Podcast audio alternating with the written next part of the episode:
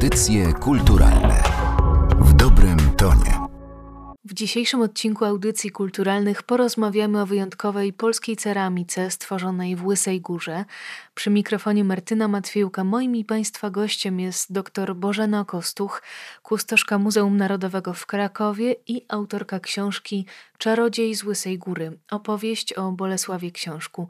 Witam Panią serdecznie. Dzień dobry Panie, dzień dobry Państwu. Książka Pani autorstwa, wydana niedawno przez Marginesy, to bardzo bogata opowieść o ceramiku, któremu nie możemy odmówić ogromnego wpływu na polską ceramikę i z pewnością również wielkiej spuścizny artystycznej.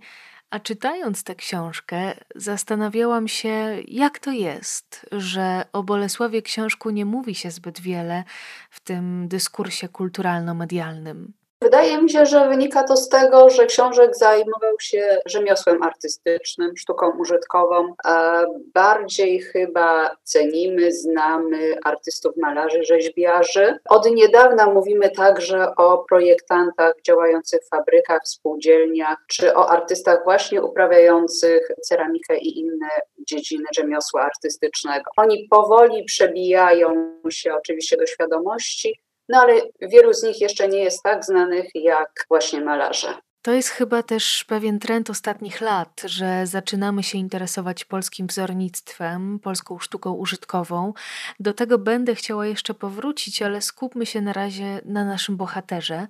W książce znajdziemy wiele jego wspomnień z notesów czy pamiętników.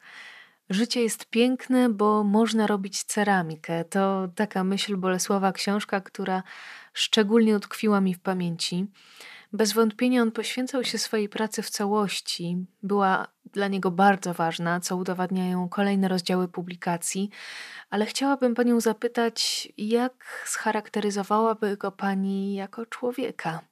Książek przede wszystkim był człowiekiem niezwykle wrażliwym na otoczenie i wrażliwym na to, co dzieje się wokół, wrażliwym na przyrodę, wrażliwym na piękno. Człowiekiem kochającym swoją pracę, tak jak pani powiedziała, oddającym się jej całym sobą, poświęcającym pracy, poświęcającym ceramice, poświęcającym spółdzielni kamionka właściwie wiele godzin w ciągu dnia. On właściwie nie miał normowanego czasu pracy, a to oznaczało, że w spółdzielni spędzał no, praktycznie cały dzień. Czasem, gdy miał dużo pracy, nocował wręcz w zakładzie, śpiąc na podłodze, jak pisał, żeby nie zaspać. Ale równocześnie był człowiekiem, myślę, bardzo takim upartym, wiedzącym, czego chce i dążącym do tego, aby osiągnąć te założone przez siebie cele, cele oczywiście artystyczne Zresztą sam pisał, że jest po rodzicach uparty i to pozwalało mu, jak myślę,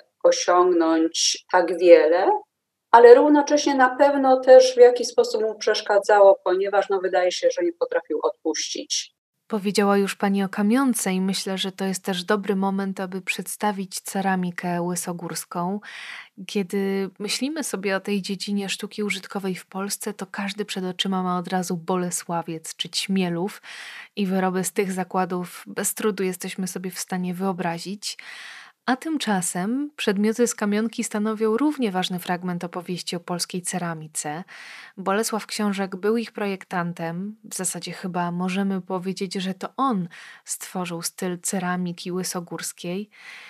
I zdaję sobie sprawę z tego, że ten styl z upływem lat przybierał rozmaite formy i zawsze było w nim miejsce na eksperyment, ale poprosiłabym Panią jednak o pewną próbę opisania tego stylu, tej ceramiki, bo może się tak zdarzy, że ktoś ze słuchaczy trzymał w ręku taki przedmiot i nawet nie wiedział, że on pochodzi właśnie z kamionki. Ja na przykład miałam takie olśnienie w trakcie lektury.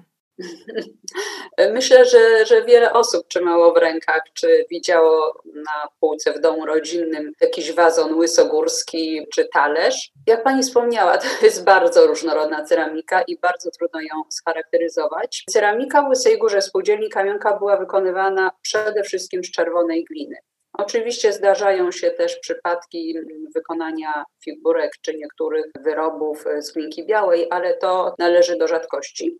Więc przede wszystkim czerwona glina, barwna malatura i bardzo takie charakterystyczne, lśniące szkliwo, ponieważ te naczynia były pokrywane szkliwem ołowiowym. A więc jeśli szkliwo lśni w taki niezwykły sposób, jeśli dekoracja jest malowana rożkiem, a potem też pędzlem, jest to dekoracja nawiązująca do sztuki ludowej, ale równocześnie odpowiednio artystycznie stylizowana. To w bardzo wielu przypadkach, w większości wypadków będzie to ceramika z Łysej Góry. Potem w Łysej Górze wprowadzono także taki bardziej nowoczesny styl, nawiązując do tego, co działo się w ówczesnym wzornictwie, nie tylko ceramicznym, wprowadzono dekoracje abstrakcyjne, różne szkliwa eksperymentalne, ale te naczynia również jest łatwo rozpoznać wszyscy, którzy mieli je w rękach, rozpoznają ceramikę z Łysej Góry. Wspomniała Pani o sztuce ludowej, ale ja też zwróciłam uwagę na to, że często pojawiają się motywy zwierzęce i roślinne.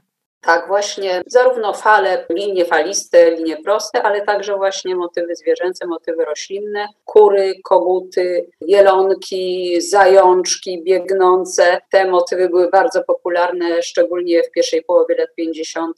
i pojawiały się na ceramice, ale także rozmaite kwiaty czy rozety, zwłaszcza takie rozety przypominające słoneczka, właśnie malowane rożkiem, czyli tą gumową gruszką. I one pojawiały się zarówno na naczyniach, pojawiały się na misach, na talerzach, ale także na płytkach ceramicznych, które wykonywano już w 1952 roku w Łysej Górze. No właśnie, tu jest też bardzo ważny wątek, o którym nie możemy nie wspomnieć, rozmawiając o Bolesławie Książku, funkcjonujący w literaturze jako eksperyment łysogórski, przeprowadzony przez trzech artystów, w tym i naszego ceramika. Możemy w takim dużym uproszczeniu opisać go jako wprowadzenie ceramiki czy płyt ceramicznych do architektury, do elewacji jako element wykończenia ścian. Na ile to było nowatorskie i czy powiedziałaby Pani, że ten eksperyment się powiódł?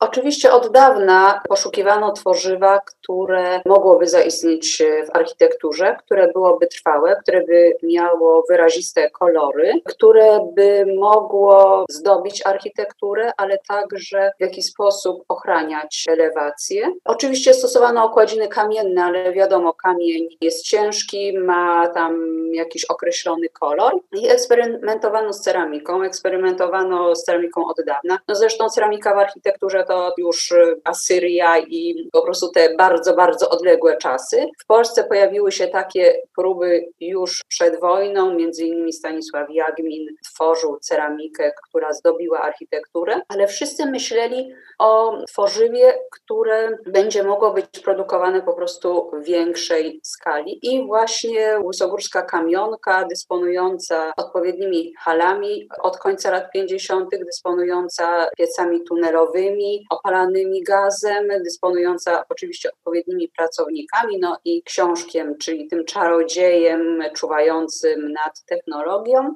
była miejscem, gdzie postanowiono zrealizować ten eksperyment. Wspomniała Pani o warszawskich artystach, malarzach, którzy przyjechali do Łysej Góry. Rozpoczęły się eksperymenty, ich efekty zostały pokazane na dziedzińcu Pałacu pod Blachą w maju 60 roku. No i rzeczywiście wszystkich zachwyciły. To były takie pierwsze próby, potem ta ceramika musiała zostać pod poddana jeszcze, można powiedzieć, dodatkowym działaniom, które by sprawiły, że nie będzie krucha, że będzie bardziej trwała. No i rzeczywiście przyniosło to znakomite rezultaty, ponieważ kompozycje, które były tworzone w Łysej Górze, do dziś zdobią wnętrza, a także elewacje budynków właściwie w całej Polsce. Wiele ich zostało już zniszczonych, ale jeszcze wiele może cieszyć nasze oczy. I widzimy, że materiał się sprawdził nawet na zewnątrz, nawet przy zmiennych warunkach atmosfery, jeśli te płyty były odpowiednio wykonane, jeśli były odpowiednio zaspoinowane, jeśli woda się nigdzie nie dostawała, to znajdują się one na ścianach do dzisiaj i nie widać żadnych śladów zniszczenia. Tak więc mogę z całym przekonaniem powiedzieć, że eksperyment przyniósł dobre efekty, zarówno wizualne, jak i oczywiście artystyczne, ponieważ twórcami tych kompozycji byli często wybitni artyści. Powiedziała Pani o tym, że wiele z tych projektów uległo zniszczeniu lub całkowicie dziś nie istnieje. Część z nich możemy zobaczyć w książce. Ceramice w architekturze poświęcony jest zresztą cały rozdział. Ja może skupiłabym się na tym, co jednak przetrwało do dnia dzisiejszego i gdzie możemy znaleźć przykłady tego łysogórskiego eksperymentu, podróżując po Polsce. Ja może podam kilka przykładów z Małopolski, ponieważ tutaj rzeczywiście najwięcej jest tej ceramiki, ale też chętnie opowiem o kilku innych miejscach. Oczywiście Łysa Góra i Tarnów, to można powiedzieć okolice Brzeska, to są takie naturalne miejsca, gdzie można napotkać te realizacje. W Krakowie dwa takie budynki chyba najbardziej znane, a mianowicie Kino Kijów. Olbrzymia kompozycja zaprojektowana przez panią Krystynę Zgód-Strachocką, zrealizowana właśnie we współpracy z książkiem. To musiała być rzeczywiście gigantyczna praca i wielki wysiłek fizyczny. Pani Zgód-Strachocka to drobna kobieta, która musiała sama wyrzeźbić ponad 300 metrów kwadratowych powierzchni. Nocowała w kamionce, spała na łóżku polowym w tej hali, w której pracowała, tak więc wcale nie miała jakichś znakomitych warunków, a kompozycja, którą stworzyła i nad szkliwami, y, której czuwał książek, no wzbudza do dziś naprawdę zachwyt i każdy, kto wchodzi do kina Kijów, otwiera oczy i z radością przygląda się szczegółom tej kompozycji. I drugie takie charakterystyczne miejsce, mianowicie Teatr Bagatela w Krakowie. I tu z kolei kompozycje znajdujące się na elewacjach zewnętrznych, dwie takie olbrzymie płaskorzeźby o bardzo fantazyjnych formach i frys wzdłuż ulicy Krupniczej. Zresztą kina były tymi miejscami, w których płyty łysogórskie pojawiały się bardzo często, ponieważ no, można wspomnieć nieistniejące już kino Bałtyk w Brzesku, ale także kina w wielu innych miejscowościach, w Tarnowie, w Żywcu, w Krakowie, a więc tych kin było rzeczywiście dużo. Najbardziej znane są oczywiście, czy naj, najczęściej spotykane są kompozycje płaskorzeźbione. Płyty są przepięknie opracowane, zdobi je wysoki relief, rozmaite nakładki, jakieś wyciski ale także w Łysej Górze robiono kompozycje malarskie. I jedną z takich kompozycji malarskich jest także bardzo, bardzo duża ściana znajdująca się na dworcu PKP w Gliwicach. Dworzec był ostatnio przebudowany, wyremontowany, ale na szczęście pozostawiono tą kompozycję, która także robi bardzo duże wrażenie. Ceramika, czyli połączenie sztuki i technologii, i co nieco padło już dziś na ten temat, ale chciałabym dopytać właśnie o te technikalia, o to, jak krok po kroku powstawała ceramika, choćby na przykładzie zakładu kamionka. Oczywiście jest różnica między ceramiką naczyniową a kompozycjami architektonicznymi. Ceramikę można, taką ceramikę, powiedzmy nowoczesną ceramikę ludową czy naczynia można toczyć oczywiście na kole garncarskim i tak działali garncarze, tak też początkowo wyglądała praca w Łysej Górze, ale wprowadzenie form gipsowych do odlewu oczywiście usprawniło i przyspieszyło całą produkcję i wtedy ona stała się trochę prostsza. Taka glina czerwona pokrywana była angobą, zwaną inaczej pobiałą, białką, czyli białą gliną, która stanowiła, można powiedzieć, rodzaj podobrazia dla maratury. Maraturę wykonywano kolejną angobą, zabarwioną już. Naczynie było wypalane, potem było pokrywane szkliwem i znowu było wypalane. Podobnie płyty łysogórskie, one również były dwukrotnie wypalane. Najpierw w niższej temperaturze, a potem już po szkliwieniu wjeżdżały do pieca tunelowego, i wypalane były w wyższej temperaturze. I jak wspomniałam, dekoracje były, mogły być opracowywane plastycznie, a więc ryte, płaskorzeźbione, naklejano czasem coś na te choćby płyty, a także oczywiście malowano. Malowano szkliwami, przy czym malowano początkowo pędzlem, to szkliwo nanoszono pędzlem po prostu ręcznie. Potem korzystano ze specjalnego pistoletu. No i jak wspomniałam, było to szkliwo ołowiowe. Teraz szkliwa ołowiowe są zakazane, ponieważ wiadomo, ołów no, nie jest takim neutralnym pierwiastkiem, ma szkodliwe właściwości. Natomiast wtedy ceramicy i pracownicy po prostu te pary ołowiu wdychali. Pewnie mogły zdarzyć się jakieś wypadki, nie wiem, choroby spowodowane tą pracą. No niemniej jednak chyba nie zdawano sobie wówczas sprawy jeszcze ze szkodliwości tych wszystkich substancji.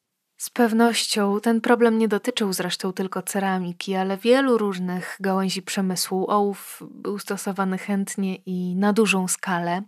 Ja chciałabym zapytać jeszcze o to, od czego w zasadzie zaczęłyśmy, czyli to, jak ceramika ma się dzisiaj w Polsce, bo wydaje mi się, że to zainteresowanie wzrasta.